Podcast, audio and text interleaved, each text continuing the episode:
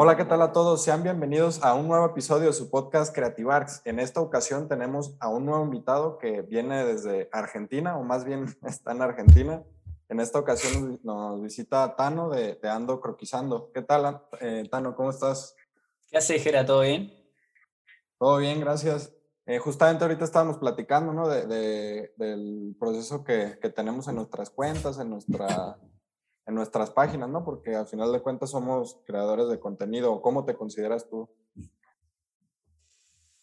primer lugar, arquitecto. Y en segundo lugar, sí. Eh, tengo una lucha interna entre si me defino como generador de contenido o o alguien dedicado a la difusión arquitectónica. Pero bueno, me parece que no es importante definirlo porque tal vez me lleve a encerrarme, entonces capaz que lo dejamos sin definir y, adoptar esa libertad ¿no? que te da no, no encasillarte. Sí, claro, también porque al final de cuentas el público es el que va a definir pues un poquito de quién eres, pues, ¿no? Sí. Pero bueno, ¿no? Súper bien. Eh, para iniciar con el tema del podcast, me gustaría preguntarte para ti qué es la creatividad, eh, hablando pues desde el ámbito de la arquitectura. Hijo de puta. Eh, la creatividad. Yo creo que es la búsqueda constante. O sea, bueno, hace un ratito justamente hablábamos de eso, de errar, de intentar, de buscar nuevas formas, ¿no?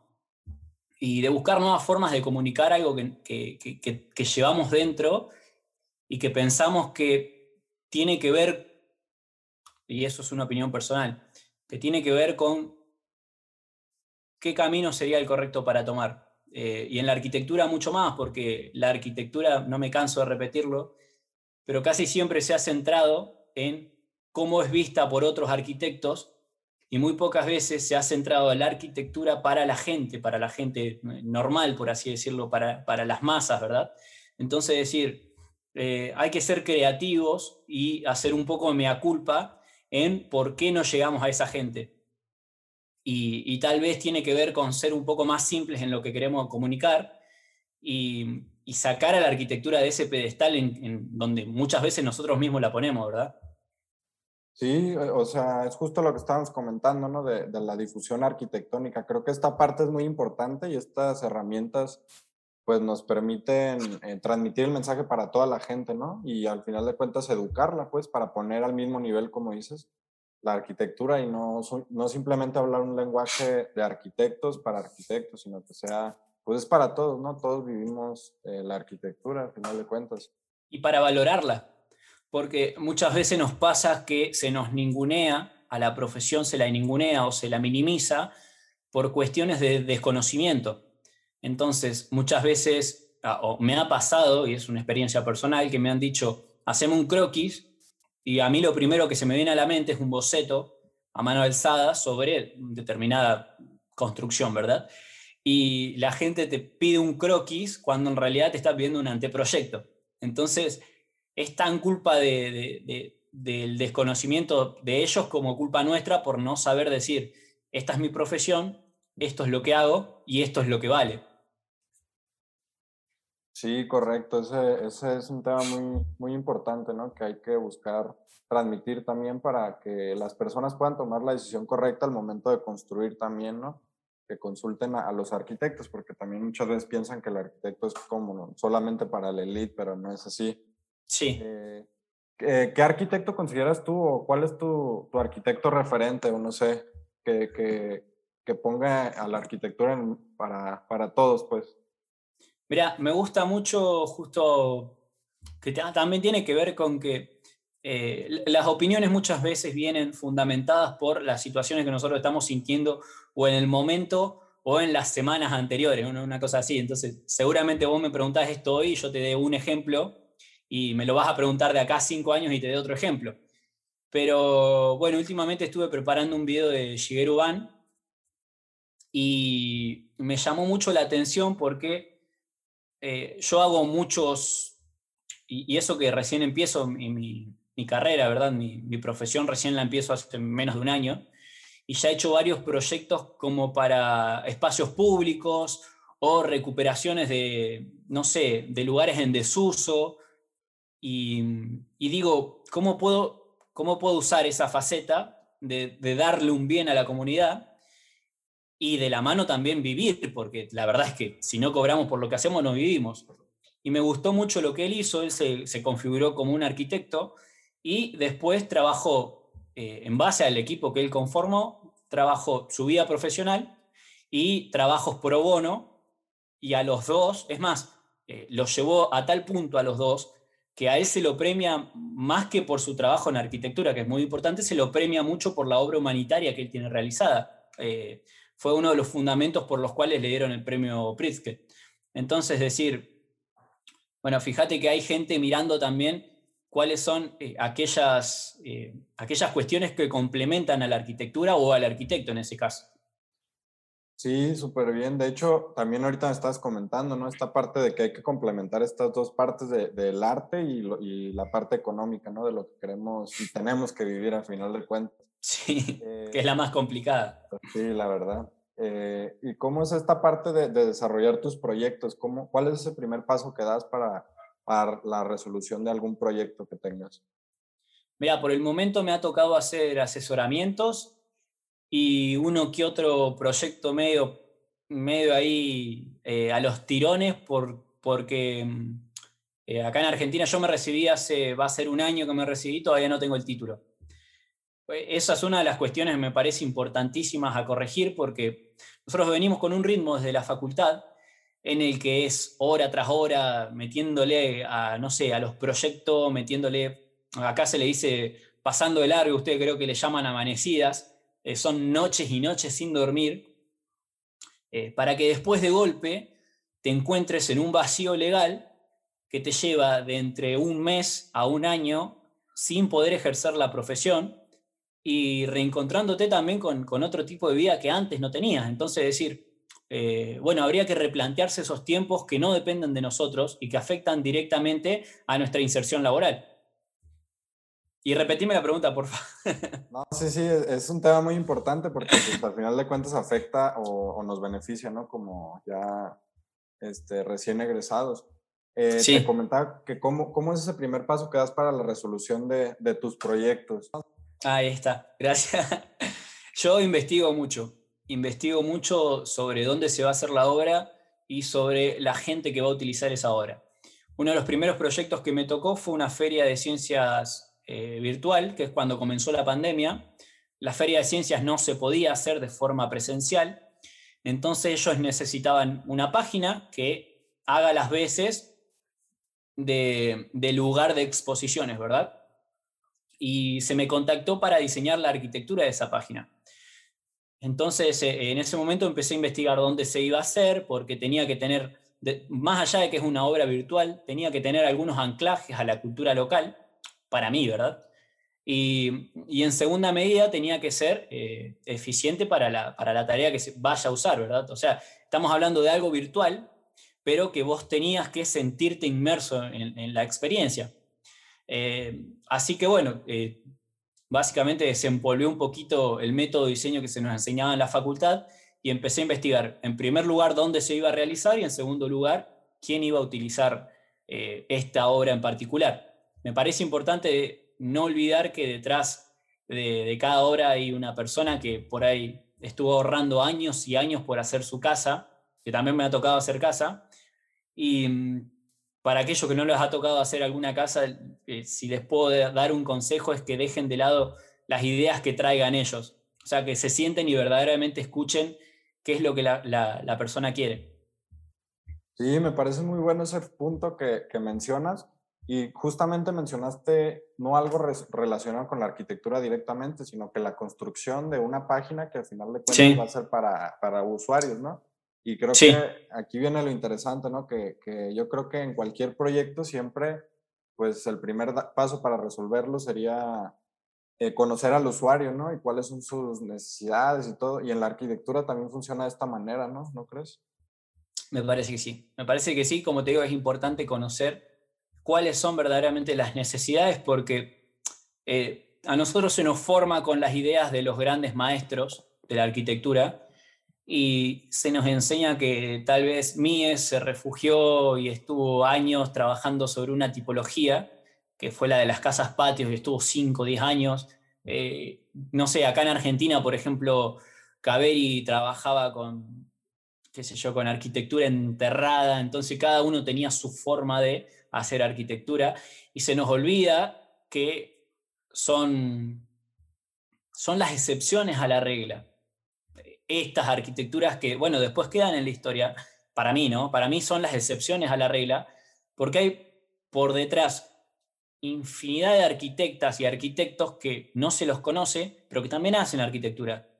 Y ellos son los que verdaderamente están trabajando para, la, para, para a ver cómo lo digo, usuarios reales, ¿verdad? Entonces, me parece que es importante cómo se enseña arquitectura, pero también tendríamos que empezar a trabajar con situaciones más mundanas, como por ejemplo, acá en Argentina no se trabaja con presupuestos. Y la gente, lo primero que te pregunta es, ¿cuánto te va a salir la casa? Es más, saben más que vos, seguramente, con respecto a eso, porque ellos estuvieron metidos en la idea. O sea, ellos dicen, mira, eh, según el precio del metro cuadrado, y vos te quedás así como, ¿por qué yo no sé eso? ¿Viste? Son, son cositas que las vas a ir aprendiendo, seguramente, espero que la, estemos, que la aprendamos en un futuro. Em, y no sé si debieran venir dadas desde la facultad, pero la facultad tendría que tener un enfoque más eh, humano en ese aspecto. Sí, me parece un punto también muy interesante porque, por ejemplo, nos plantean, pues sí, como mencionas a Mies, ¿no? Y, por ejemplo, como ejemplo, la casa Fanworth, ¿no? Que la diseñó y fue una, una, gran, pues una obra maestra, ¿no? Pero al final de cuentas, pues la cliente ahí eh, se sentía que la estaban mirando y pues demandó y todo, o sea, y pues sí, o sea, realmente eh, sí me parece eh, un tema muy importante que, que, nos enseña la parte humana, ¿no? Y, no, no, tanto a, a, tener ídolos, sino más bien estudiar sus casos, ¿no? Más que nada.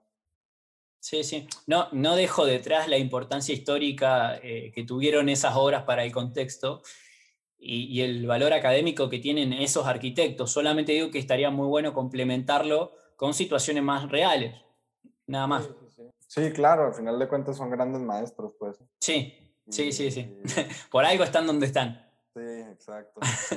este, ya que tú desarrollas tu investigación y todo el tema de, de, conocer al usuario, ¿desarrollas algún concepto arquitectónico o cómo manejas esta parte de, del concepto?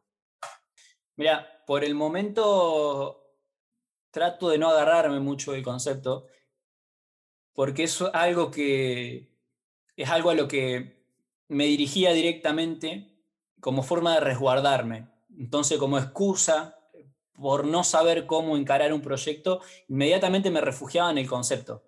Entonces, después de un tiempo dije, no, no porque eso es una idea preconcebida que yo ya traigo y se la quiero insertar a la vida de una persona que no sé si tiene que ver con eso.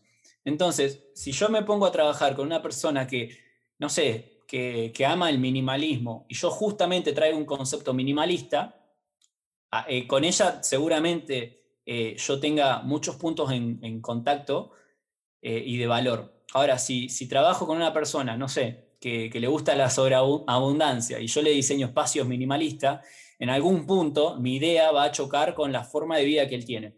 Y, espero que sea más temprano que, tarde, porque eh, si no, nos vamos a encontrar con una persona que a los 5 años, 10 años, se da cuenta que no está feliz en su casa. Entonces digo, eh, me pareció importante saber ver eso. Eh, y no sé si todo el mundo puede decir lo mismo, ¿viste? bueno, yo hablo por mí.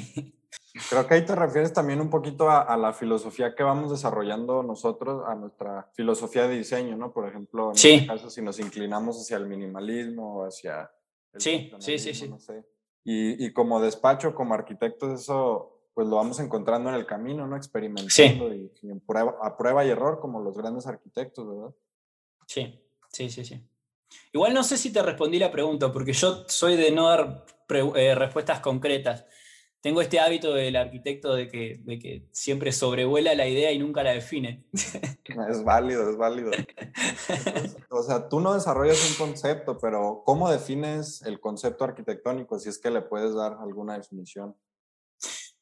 Eh, ¿Cómo defino el concepto arquitectónico? ¿O cuál es tu definición? Así como... Sí, me parece que es una idea que no sé si, tiene que ver con los tiempos que se vienen, ya después el tiempo lo dirá, ¿verdad?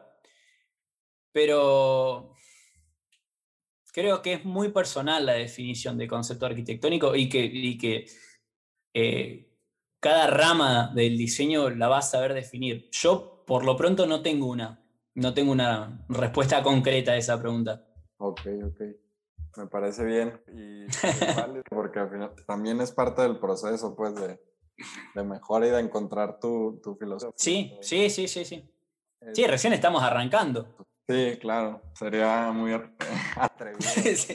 sí, Pero bueno, eh, eh, ¿cómo encuentras inspiración para tus proyectos? Eh, hay, un, hay un Dios que todavía no es conocido por el resto de la humanidad que se llama Pinterest, que los estudiantes de arquitectura rezamos y rezamos constantemente para ver si, si se nos puede caer una idea. Y sí, sí, veo, veo mucho, veo mucho Pinterest, veo mucho revistas de arquitectura. Eh, no quiero tirar marcas, ¿no? Pero digo, eh, Instagram también tiene un, potencial enorme con respecto a eso. Creo que eh, sería equivocado ver, un, por ejemplo, un local y decir, este lo saco y lo pongo acá, sino que vos estás viendo puntos de, o sea, inicios de ideas, ¿verdad? O sea, vos ves algo y, ese algo que, por ejemplo, puede ser, no sé, un comedor todo blanco con, con los sillones en negro. Eh, entonces vos tenés que decir, che, de acá me gusta el contraste, me gusta la simpleza de los elementos, me gusta esto, me gusta lo otro. Sería muy errado el hecho de decir, saco este comedor de Pinterest y lo pongo en un, en un proyecto. Eh, yo casi siempre hago esta investigación que, te comentaba en un principio de decir, ¿dónde va a estar ubicada la obra? ¿Quiénes van a ser los que lo van a usar? Y con ellos trabajo eh, ideas ideas y me parece muy importante hablar con la gente con respecto a esto. Se nos enseña mucho de, los arquitectos, tipo como que, no sé, la, Casa de la Cascada se dice que eh, se produjo en tres horas, eh, después de meses de investigación, en tres horas se hicieron los dibujos y le dijo, che, ¿esto te gusta? Y el, cliente le dijo, me encanta. Pero bueno, también hay que contar que Kaufman eh, estaba muy influenciado porque su hijo estaba, era aprendiz de Gride, entonces decir, bueno, hay muchas cosas detrás de eso que habría que saber leerlas. Yo digo que no nos tiene que dar vergüenza decir, ¿te gusta este espacio, este espacio o este espacio? Y que ninguno sea una producción nuestra. O sea, porque es mucho más fácil y más práctico eh, hablar con la gente por medio de ejemplos que por medio de ideas. Eh, ahorita estabas mencionando justamente lo de la mesa, ¿no? De agarrar una idea de una mesa y poner en el proyecto. Y creo que muchas veces sí cometemos ese error, ¿no? De en los mood boards, al final de cuentas, ponemos una lluvia de ideas y, a veces pues extraemos ciertos fragmentos de eso, ¿no? Pero pues sí. ya ahí entra ahora sí, como dices, la, la parte de la investigación y, y, cómo se va a resolver el proyecto. También esta parte de, de la casa de la cascada, pues sí, o sea, nos plantean que fue una investigación y, y en menos de, un día ya se había resuelto el proyecto, ¿no? Pero como dices, hay algo detrás, hay un sustento, que creo que eso es lo importante al final de cuentas, ¿no? Que el proyecto tenga un sustento. Un sustento, sí. Esté justificado, pues creo que eso hace un buen proyecto, ¿no crees? Sí, y aparte es una obra de arte, o sea, es como, te vuelvo a repetir, es la excepción. O sea, esa no es la arquitectura eh, mundana, normal, masificada, ¿verdad? O sea, es, como la excepción, está allá arriba, es, es un canon prácticamente esa obra. Sí, sí, sí.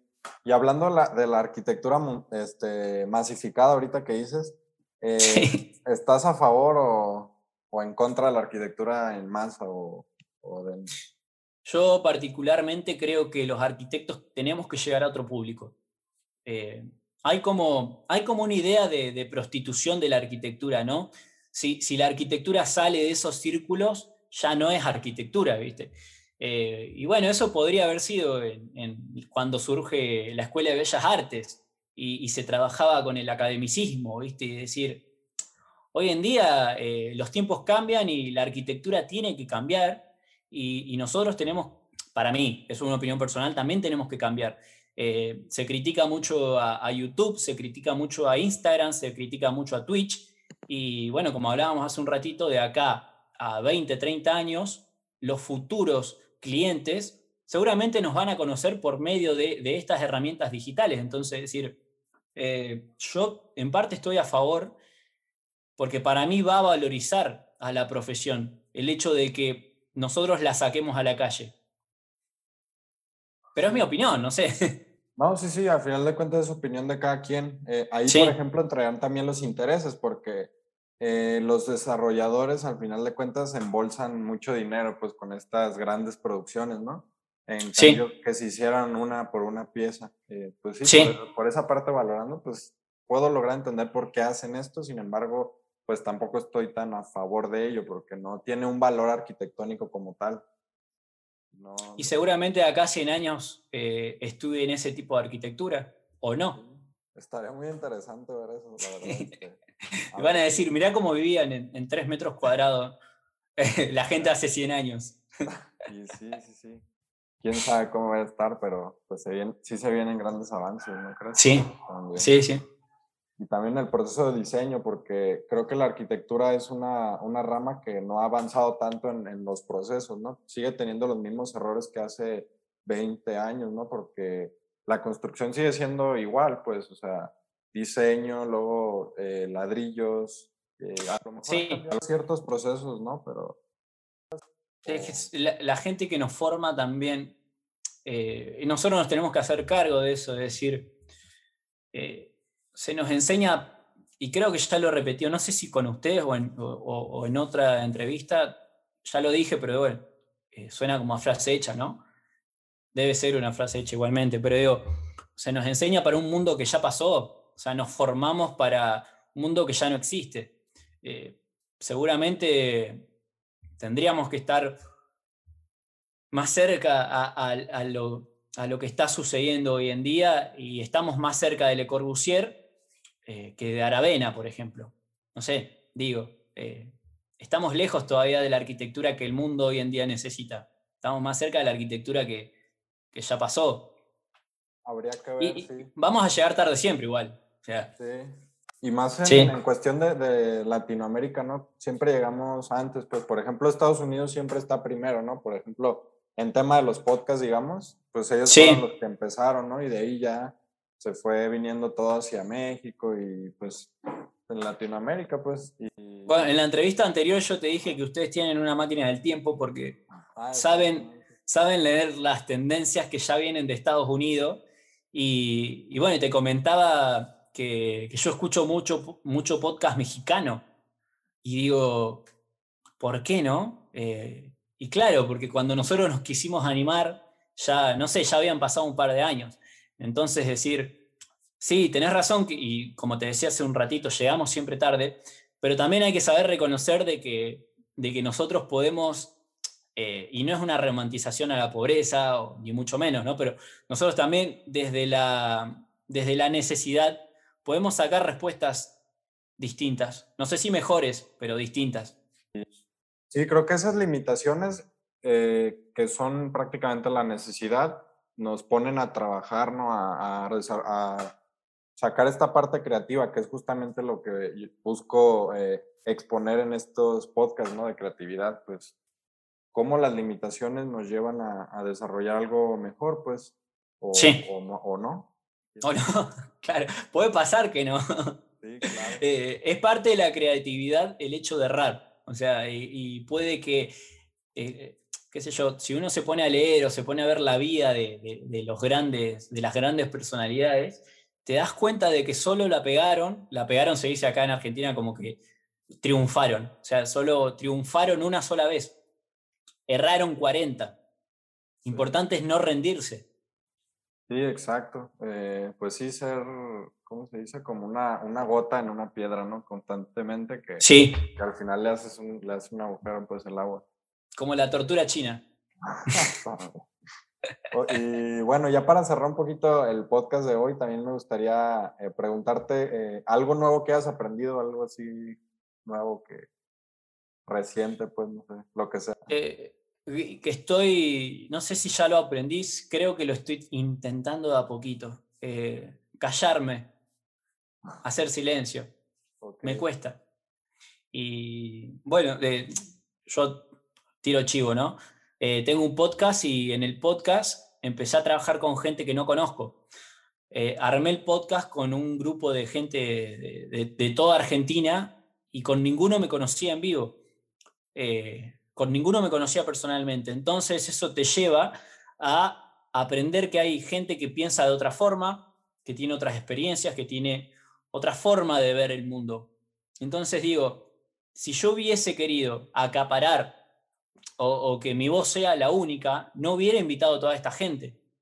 Tengo que hacer un poco de silencio y escuchar porque tal vez de esa forma aprenda. y bueno, estoy en proceso, me cuesta. Eso es bueno. Quiere decir entonces que eres una persona más extrovertida.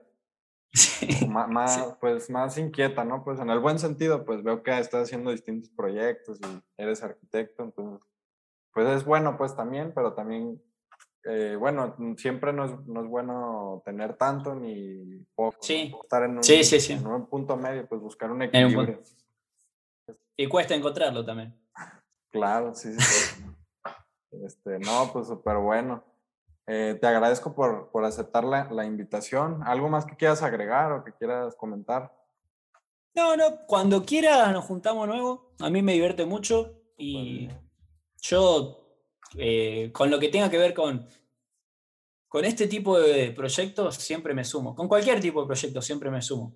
Eh, como, como te pasó, nos pasó a los dos, seguramente lo que más difícil sea es combinar un poco los horarios de cada uno, pero después sale, sale. Yo creo que todo sirve, todo aporta. Y más con México, que con México tengo, tengo mucha gente de México que me sigue, así que encantadísimo estoy. Súper bien, ¿no? Pues acá estés bienvenido cuando, cuando se pueda ya. Vos me avisás y, me pongo los auriculares y acá estoy. Ya está. No, pues bien. Muchas gracias, Tano. Eh, compártanos también tus redes sociales para seguir tu trabajo. Dale, dale, dale. Sí, ahora estoy muy en la etapa de dibujo, así que se los voy a compartir porque quiero que vean mis dibujos. va, va, va. ¿Cómo se llama? Ando croquizando, ¿verdad? Ando croquizando. Ah, súper bien. En Instagram y en Instagram, en YouTube me pueden encontrar como Vamos Improvisando. Eh, también estamos en Spotify y en Twitch. En Twitch los jueves a las 20 horas México estamos grabando en vivo el podcast y es muy divertido porque nosotros somos cuatro o cinco charlando y en el chat de Twitch hay 10 o 15 personas charlando de otro tema random. O sea, es como que están y no están a la vez. Hay un submundo ahí en el chat de Twitch que a mí me, interesa mucho como para empezar a investigarlo. Oh, súper bien, suena interesante. La verdad no, no me ha adentrado tanto en Twitch. Digo, sí he visto que hacen distintas transmisiones y todo, pero no, no, yo no me he puesto en esa parte de, transmitir. Estaría padre intentarlo. Es todo un tema, te digo. Hay que tener ganas de estar ahí bueno, pues eh, te agradezco nuevamente por, por, aceptar la invitación, por tu tiempo y pues aquí estamos cualquier cosa que, que podamos ayudar. Como no, bueno, te dejo la invitación para el día que quieras participar del podcast. Eh, bienvenido. Como te digo, grabamos en vivo, así que eh, seguramente va a ser una experiencia distinta. Sí, sí, sí, sí. no, no, no, he grabado en vivo como tal, ¿no? Así transmitir para tantas personas o algo. No, bueno, eso es lo bueno que tiene y lo malo, porque hay veces que hay un espectador y, vos tenés que seguir como si nada, ¿viste? Como si te estuvieran escuchando 100. Y hay veces que tenés 10 o 15 ahí y vos decís, ¿qué opinan de tal cosa? Y tenés 15 opiniones enseguida ahí a, a la orden del día. Entonces, tenés que aprender a lidiar con, con, Dios y con el diablo. Es bueno, es bueno. Este, suena bueno y, pues muchas gracias. Entonces ahí nos estaremos viendo. Entonces. Dale, yo te aviso el tema y, listo. me, late, muchas gracias. Bueno, entonces esto sería todo por, por el décimo episodio de su podcast Creativar. Pueden seguir el podcast en Spotify como Creativarts o en YouTube pueden buscar mi canal como Gerardo Wizard o como Creativarts. De cualquiera de las dos formas, ahí pueden encontrar los capítulos. Pues sin más, eh, nuevamente agradecerte, Tano, y nos vemos en un próximo episodio. Bye.